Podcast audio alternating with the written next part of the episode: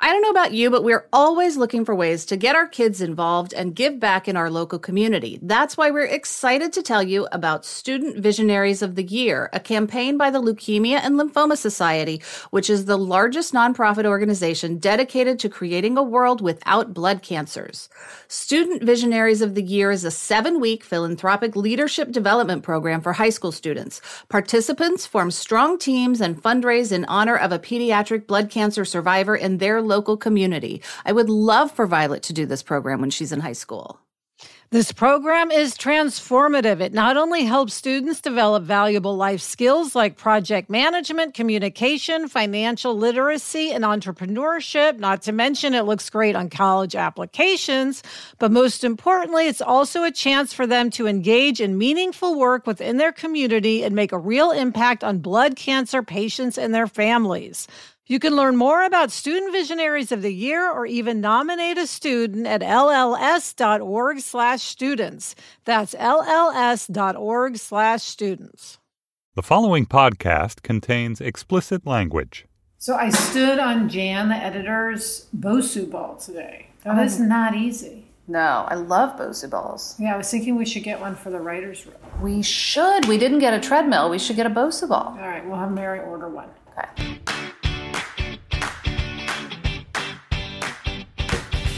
Hi, and welcome to Happier in Hollywood, the podcast about how to be happier, healthier, saner, more creative, more successful, and more productive in a backbiting, superficial, chaotic, unpredictable, fundamentally insane world. I'm Sarah Fain, a T V writer and producer living in L A, and with me is my high school friend and writing partner of eighteen years, Liz. That's me, Liz Craft. On this podcast, we talk about being writers in Hollywood, how we balance a career and friendship, and how to survive the war of attrition that is life in Los Angeles. In this episode, we'll talk about red flags. Why do we ignore them, and how can we stop? Then we'll interview Ben Blacker, T V, feature, comic book, podcast, live show writer. He does it all. And finally, Liz has a Hollywood hack that fuses parenting and working. That's always nice. But first, an update. Sarah, in episode sixty-four, we talked about Fun Fun Fridays and how our line producer, Mark Rossan, puts on fun events on Fridays such as an ice cream social, tacos, In-N-Out burgers. And we asked all of our listeners to offer non-food-related Fun Fun Friday ideas. And wow, you guys came through big time. Yes. There's Balloon Day, where everyone gets a balloon in the office, and they do it with an Oprah voice. You get a balloon. You get a balloon. Uh, they have a bounce house extravaganza. That could be fun. Yeah, as long as there's no injuries. Yes, true.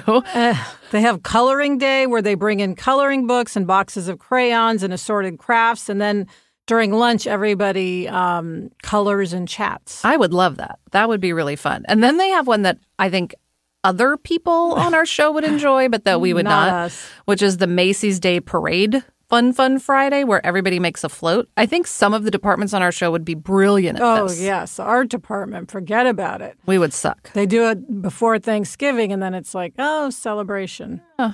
Um, they also had a carnival day um, where they have a few outdoor carnival games like ring toss and beanbag throw and plinko.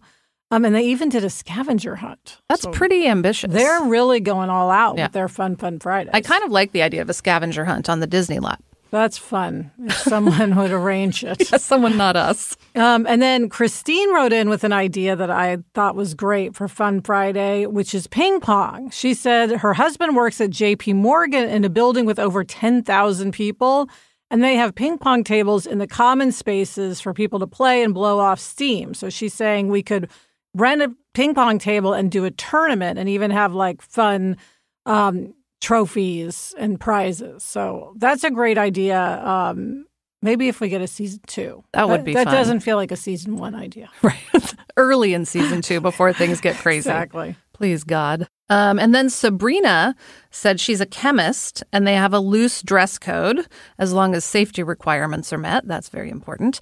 And the whole lab decided to tie-dye shirts one day to wear at a function with other departments, and it was a huge hit. She said, now a lot of us wear our shirts on Friday, and it really is fun waking up and exclaiming, it's tie-dye Friday. She said, I realize this may not work for every group, but it works for us as we're already just one acid stain away from being hip. And of course, I wanted to do a puppy party. Yes, you had the idea of bringing in puppies from a local shelter and having, you know, everybody play with them. And it was, we were really divided in the office about whether or not we wanted to do that. Um, it hasn't happened. It hasn't happened yet. Someone wrote in saying, you know, we should be more worried about the puppies and not about ourselves. But as you pointed out, Sarah, it's good for the puppies to get socialized. Yes, it really is. It's so important for puppies and dogs and shelters to meet different people and to be in different situations. It's really, really good for them and helps them ultimately get adopted. Yeah. So even if they came just to visit and then had to go back to the shelter, it would be a good experience for them. So again, puppy party. Puppy party. So thank you to everybody who gave us suggestions. Uh, now we just have to get our act together to implement them. Yes. That's, that's a whole other level. We but... need to talk to Mark. Yes. Yeah, maybe he could implement them. We also wanted to tell our listeners about a super cool fundraising event for the Refugee and Immigrant Center for Education and Legal Services that's happening in Los Angeles on September twenty-second. It's a live reading of The Goonies starring all kinds of rad women.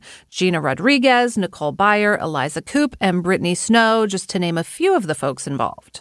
And every single dollar raised goes to the Refugee and Immigrant Center for Education and Legal Services. Uh, it's an amazing organization. And The Goonies, I mean, of course, is a favorite. What could be better than The Goonies? So yeah. Be sure to check out the project's Twitter, at The Goonies Live. And the Facebook and Instagram handles are at The Goonies Live twenty eighteen. The show will be at the Montalban Theater in Hollywood on Saturday, September twenty-second. And we'll put a link in our show notes at happier in hollywood dot com. Okay, Sarah, it's time for From the Treadmill Deaths Of, in which we discuss what's most pressing in our work psyches. And this week, it's red flags. Um, and I got to thinking about red flags because I was reading a book called Bad Blood by John Carreyrou. And I was obsessed with this book. I've been talking about it nonstop. Well, you and Marcia Clark have been reading it. And I, I mean, I'm behind because it sounds unbelievably intense and great. Yeah, so what it's about is the book is about Theranos, a medical device startup that scammed all of Silicon Valley, and how its charismatic founder, Elizabeth Holmes, conned everyone. She was only nineteen when she started the company in two thousand three. By twenty fourteen, she was one of the richest women in America. It all started to go sour when an F D A report came out basically saying there were massive problems in the company. And by twenty sixteen, Forbes revised its estimate of Holmes' net worth from four point five billion dollars to zero. And the company just dissolved recently. Yeah. Now, I'm obsessed with this book, Sarah, which, by the way, is going to be made into a movie starring Jennifer Lawrence. So, yay. Yeah. Essentially, Elizabeth Holmes lied about what Theranos was capable of as a company to anyone and everyone who would listen, like over and over and over. She kept saying that they could test um, people's blood using only a few drops. They uh-huh. could do numerous blood tests, and it just wasn't true. At this point, that is total crap. Technology not available. Um, and she was actually putting people's lives at risk by knowingly subjecting them to these faulty blood tests. And here's where we get to today's treadmill desk.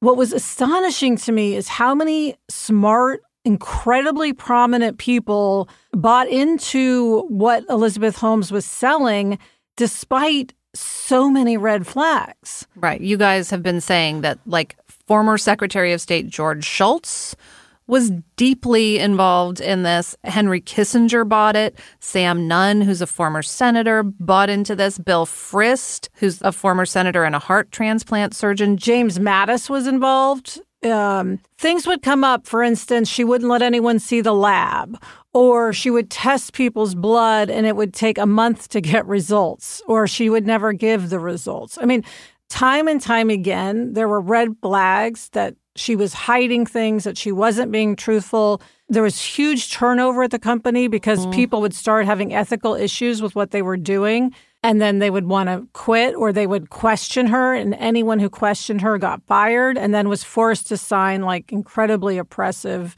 N D As.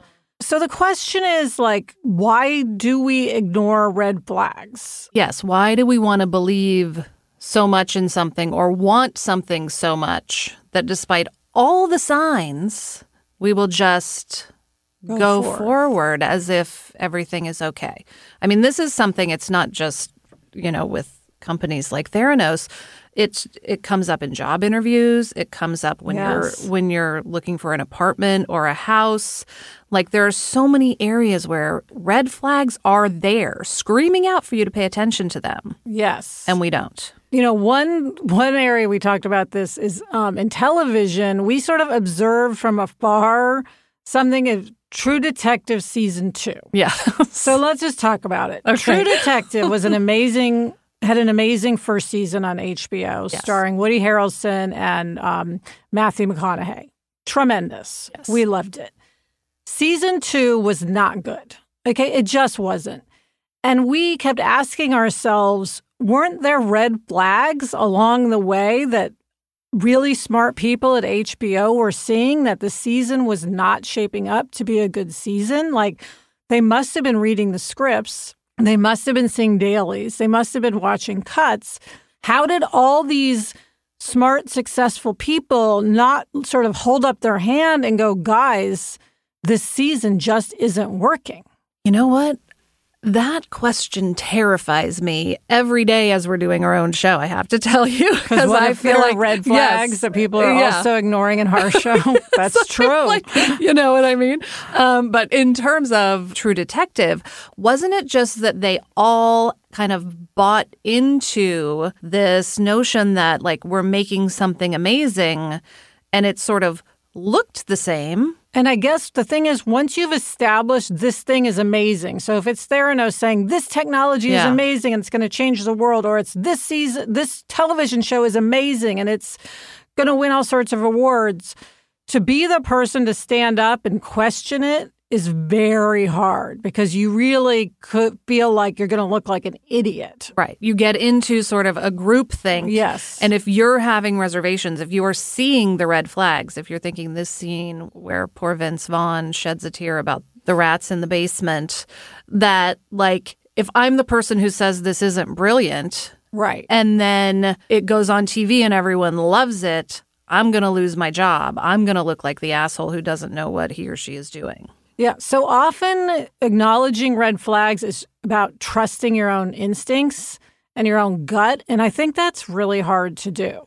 And I mean, I question my gut all the time. And being willing to go against the crowd. Yes, yes. It's a two-step thing. You have to both trust yourself and be willing to be that person who's going to stand up and say the unpopular thing.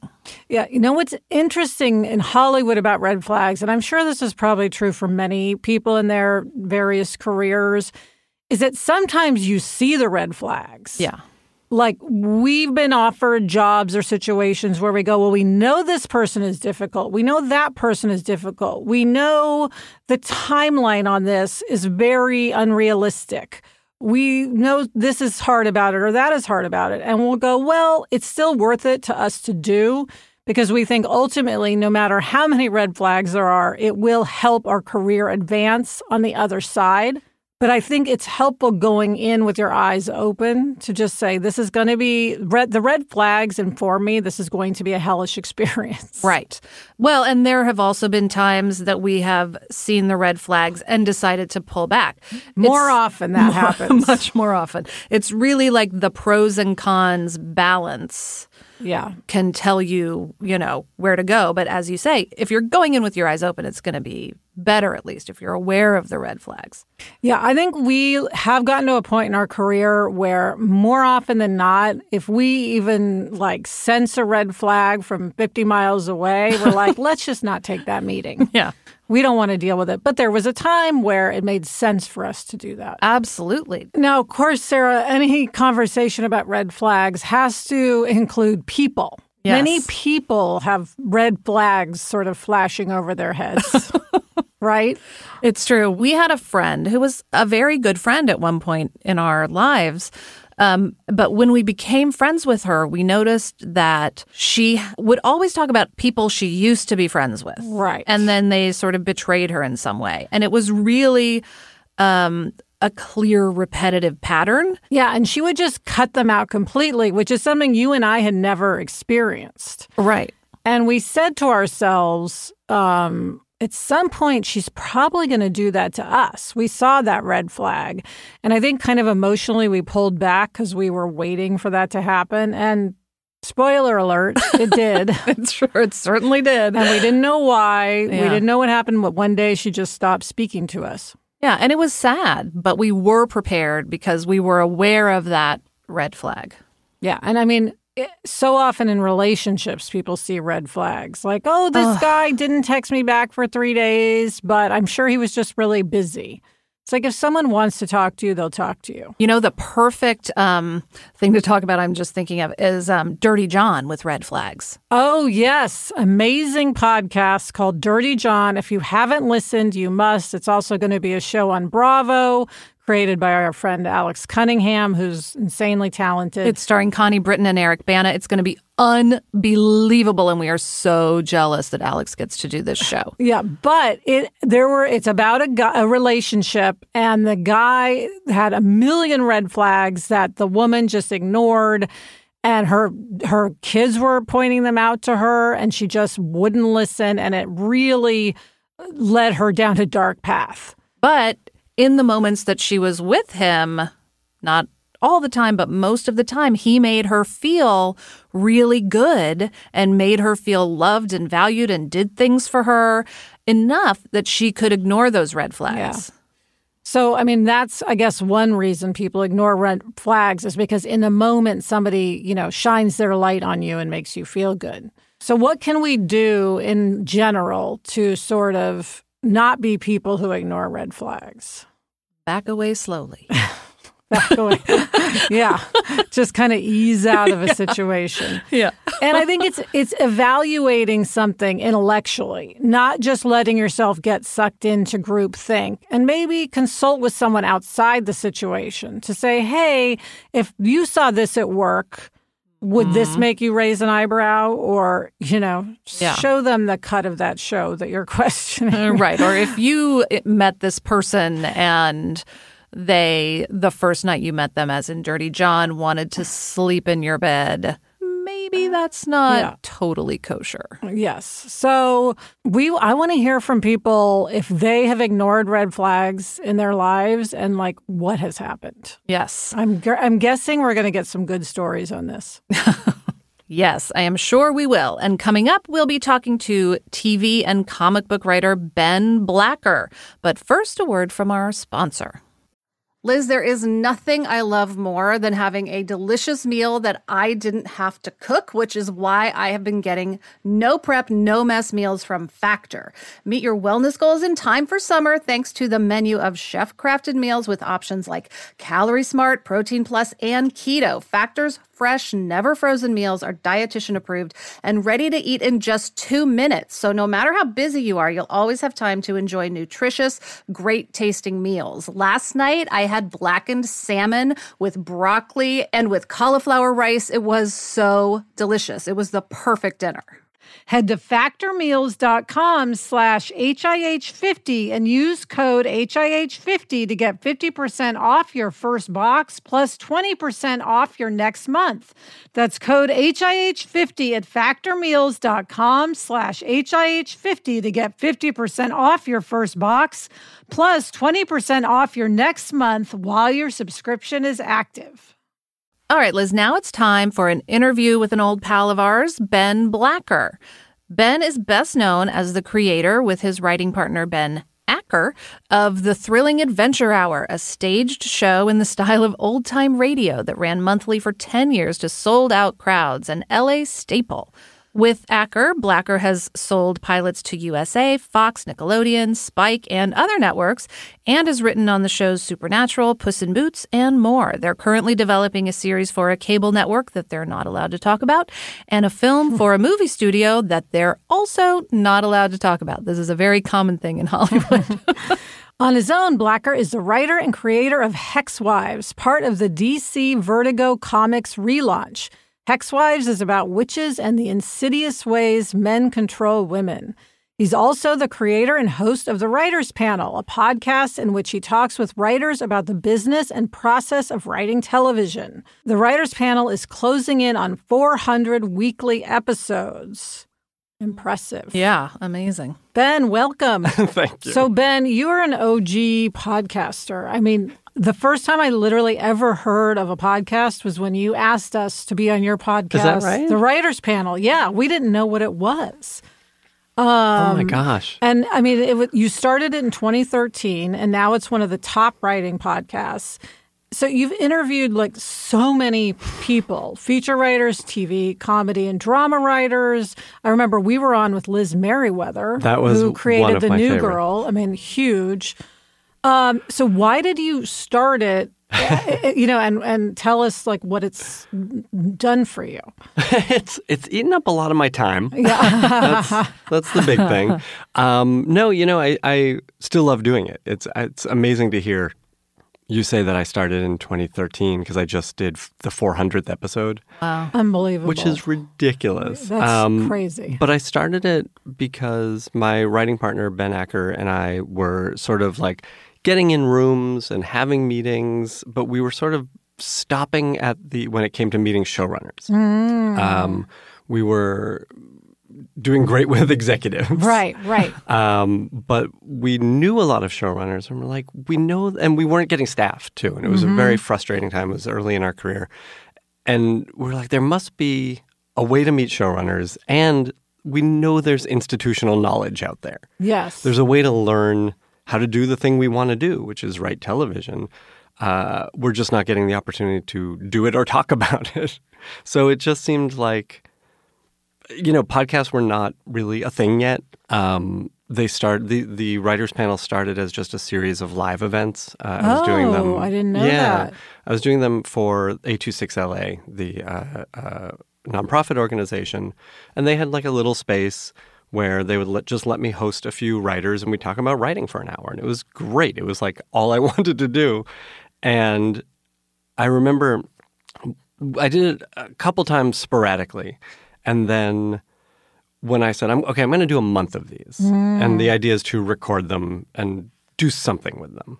Um, and we booked, I think, Jane Espenson, Damon Lindelof, mm. oh, wow. uh, and a couple of other writers. And the person running tickets for eight twenty-six L A, it was a seventy-five seat room, forgot to put a cap on the tickets. Oh. So we sold one hundred fifty tickets. Uh-huh, oh, wow. Yeah. Oh, my yeah. God. First of all, this is amazing that other people want to hear about this. Yes. Yeah. But luckily, I, I uh, Chris Hardwick was doing our stage show, The Thrilling Adventure Hour, at the time, and said, I just got this space, uh, and you should just come do it there, and we'll record it. And I'm starting a podcast network and put it out there. I was like, oh, oh all this stuff is going on? Okay, great.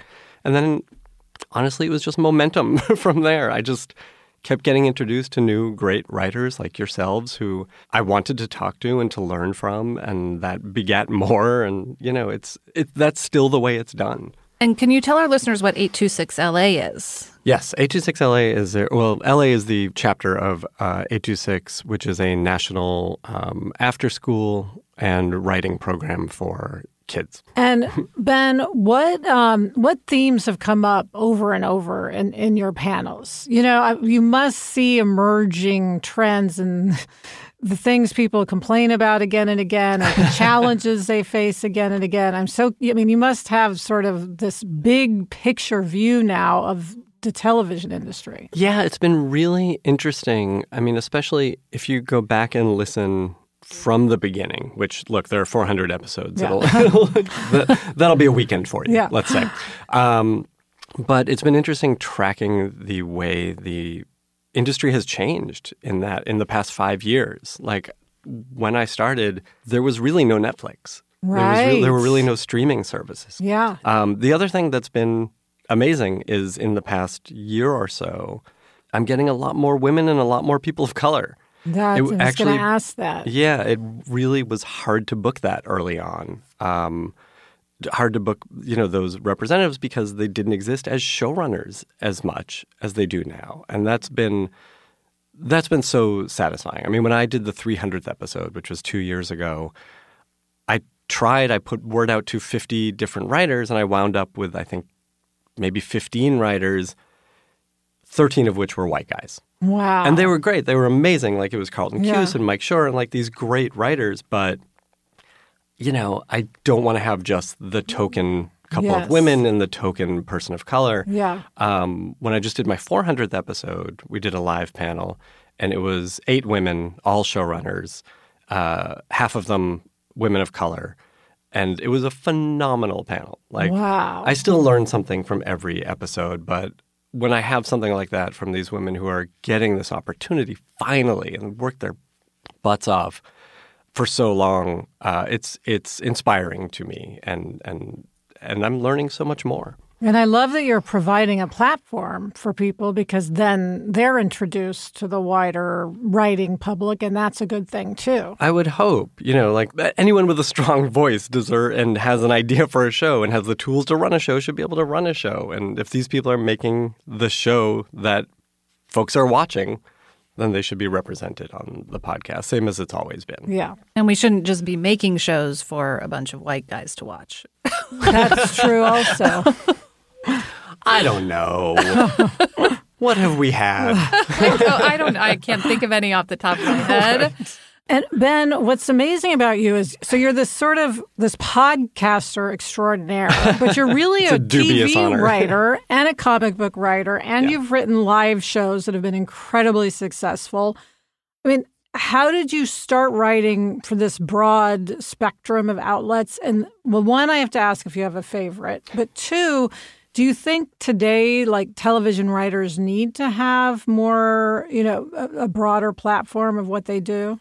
I think, and this is coming, sort of going back to your question, to something that I've noticed over the course of the writers panel. Um, I've seen this sort of democratization of writing, mm. where at a certain point people just say, and I think it did start because of streaming, when everyone was like, we're telling stories differently, or, and a movie can be eight hours long on a streaming service, yeah. and like, writing is writing.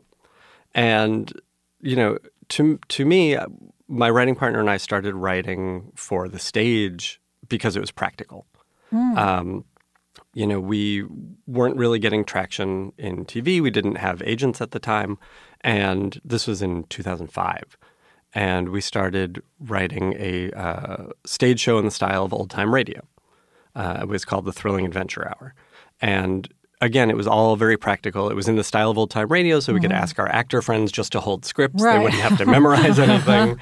Um, we were sort of dealing with, like, genre comedy stuff. We had a space western, and we had sort of a Nick and Nora with ghosts segment, and we slammed all these things together. And that lent, again, to the old-time radio feel. Uh, we got a teeny tiny orchestra uh, after doing it for a few months, who would do backing music and theme songs. Um, and this became our life for ten years. But Incredible. It really was because no one was paying us to write T V. Mm-hmm. You know, the it, it taught us how to write on a schedule. We put out a new eighty-page script every month for ten years. Wow. Uh, it taught us how to write for actors. It taught us how to produce. It taught us how to deal with people in the industry as a whole who would come to this and go, I don't get it. Like, all right, maybe it's not for you. That's fine. Yeah. Uh, you know, it, it taught us rejection in that way. That's very important. It really very is. Important. Oh, rejection is a big part of being yeah. a writer in Hollywood. Rejection uh, and criticism. In one of our first jobs, our oh, boss no. told us, your job is to take criticism. And I'm so glad he said that, because we've never forgotten it. Um, this was on Angel. Um, Jeff Bell told us that. And it it's true. That is your job. So... we've gotten pretty thick skins, I like to think. I know. You know, you really have to, right? And, you know, we, with Thrilling Adventure Hour, we poured our, our hearts into it for a decade uh, until, you know, we sort of started making a living doing the other stuff we wanted to do, when it just became too much to do everything. But, you know, everything we've done has sort of come out of thrilling. So doing this thing for free for a mm-hmm. long time, you know, for fun, and, you know, making great friends and doing a thing we're really proud of. You know, we did two hundred fifty episodes of the podcast. It's still all out there. Um, so doing this thing we're really proud of led to opportunities in the business where, you know, an editor at Marvel Comics got in touch and said, can you guys write stuff that's not funny? Oh, wow. And we're like, well, if you've seen our show, you know that we can. uh, he said, will you write this Wolverine book for me? And I'll hold your hand with it, but it, it was our first comics work. Wow. Uh, and we're like, you know, writing is writing is writing. It's all storytelling, and you're just learning different formats. Well, what I love about what you're saying is that um, sort of the advice of do do it for free, and then someone will pay you. I mean, that is such a, you know, a truism, I think, in Hollywood. It's like you just got to start doing it. And eventually, if you're good, you will be found and compensated. I think so. Uh, and I think to amend that, you know, we heard work for free for a long time uh, in the beginning of our career.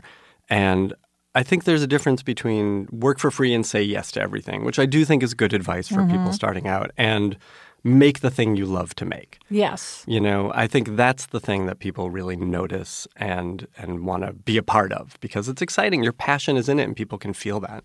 Well, and now you have a comic book that you've written on your own um, called Hexwives. It's about witches and also about the insidious ways men control women, which is Of course, a topic relevant. that interests us. Yes. um, so how did this come about? Was it inspired by the times we're living in? It kind of was. Um, this is, and I think I, I wrote this to you both uh, when I sent you the comic, that this is the first thing I've written without a partner in fifteen years. Wow. Which is terrifying. Being part of a partnership, yeah. I can relate to that. Have you, have you all written on your own? Well, we sort of write things on our own and put them together. But right. we haven't yeah. done like a whole thing on our own. Yeah. Yeah. So doing this, no. you know, beginning to end on my own was yeah. terrifying and also exhilarating. I mean, at one point, Ben emailed him to ask how it was going, which was very nice of him.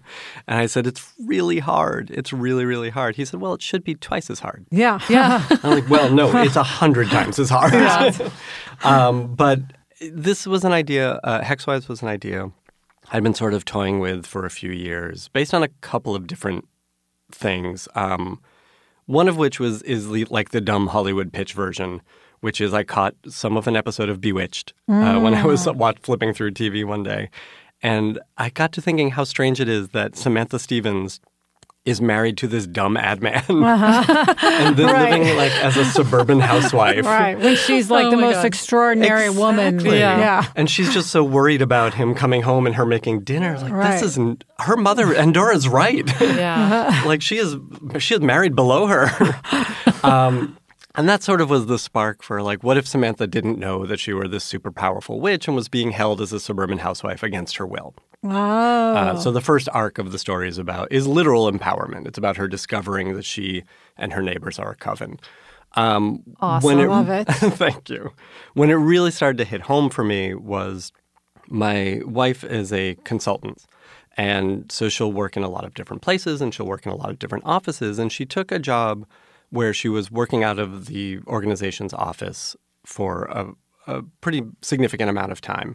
And she would come home with these stories about the man she was working for who was not a bad boss, but he is one of these guys who failed upward mm. and took it as his due. We're familiar. uh, and sort of described the, again, insidious is the only way I can think to say it, the way that he treated the female employees, which was mm-hmm. with this air of condescension and paternalistic sort of attitude. Yeah, exactly. That like sh- she's much smarter than he is, and she would be explaining something, and he would just smile because he wasn't understanding mm-hmm. what she was saying, and he had no intention of executing the thing that they were paying her to come up with.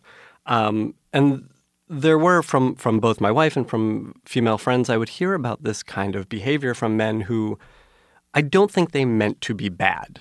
Right. But I think they, you know, this is the the patriarchy that we were, yes. we're raised in. This is what they understood as acceptable behavior. Yes. You know, it's it's a far cry from the sort of abusive behavior that we hear about that's sort of get, making all the noise, but it's this built-in um, condescension, this yeah. built-in this built-in patriarchal behavior that that men in positions of power will have.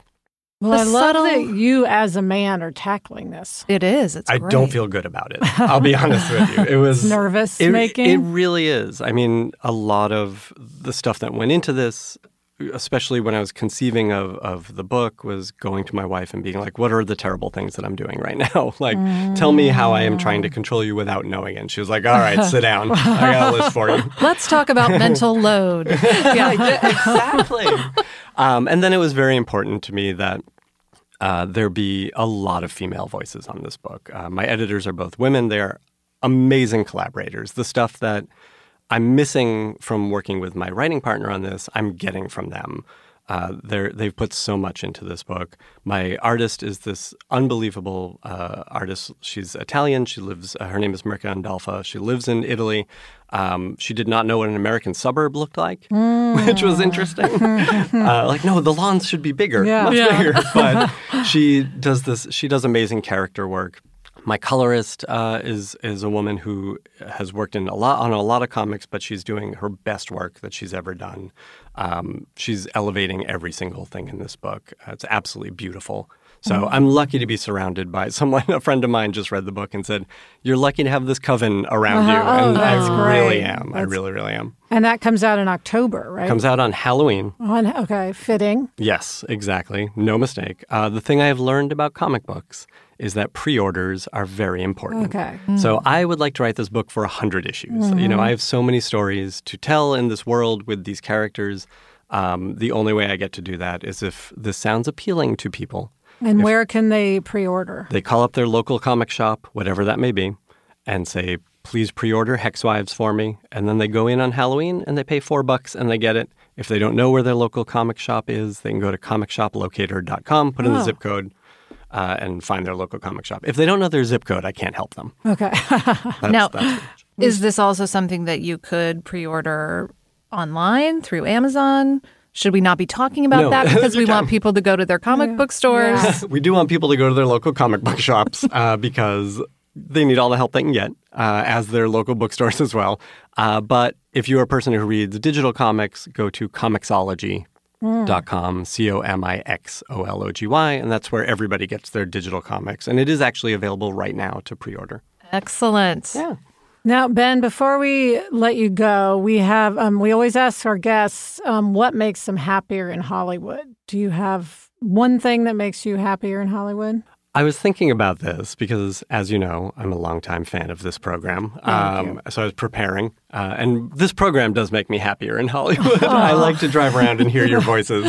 Uh, it's it's very soothing. But I was thinking about, do you remember um, City Slickers, the movie City yes, Slickers? Yeah, Billy and Crystal. Billy Crystal asked Jack Palance what the meaning to life is. Mm. And he held up his finger. And Billy Crystal obviously made a hilarious joke. Um, but I think, and what Jack Palance meant was, it's one thing. Mm. And everybody has to figure that out for themselves. Mm. And I do think that is genuinely true. I mean, I think each of us has a different way of being happier in Hollywood. Um, I love the work. I love working. I, there's nothing that makes me happier than breaking a story. Mm-hmm. um, but I also love to take four hours off and watch a baseball game. Mm-hmm. I love to play in my kitchen and, you know, make big meals for friends. Uh, these are the things that make me happy. But I think every person finds the thing that they love, and I think it's just about making time for that thing. Like that, making time for the thing you love. We should all do that. Yes. I'm going to do that this weekend. I just have to figure out what it is. Oh, no. Ben, thank you so much for joining us. Um, thank you. We always recommend your podcast thank to you. everyone. Uh, guys, you've got to listen to the Writers Panel because it really has just information, four hundred episodes worth of information if you're interested in any aspect of the business. Um, and Hexwives, we encourage everybody to pre-order. Say again where it's available online, and if you can't go to a comic store? Go to Comixology. Comixology. C O M I X O L O G Y. Awesome. Thank you, Ben. Thank you. Next up, we'll share a parent-friendly productivity hack, but first an ad break. Okay, Liz, here's some quick math. The less your business spends on operations, multiple systems, delivering your product or service, the more margin you have and the more money you keep. So to reduce costs and headaches, smart businesses are graduating to NetSuite by Oracle.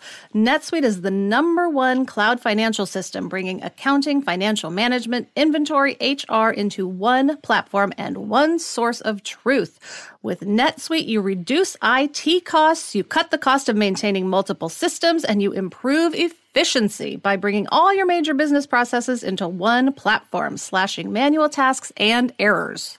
Over thirty-seven thousand companies have already made the move. By popular demand, NetSuite has extended its one-of-a-kind flexible financing program for a few more weeks.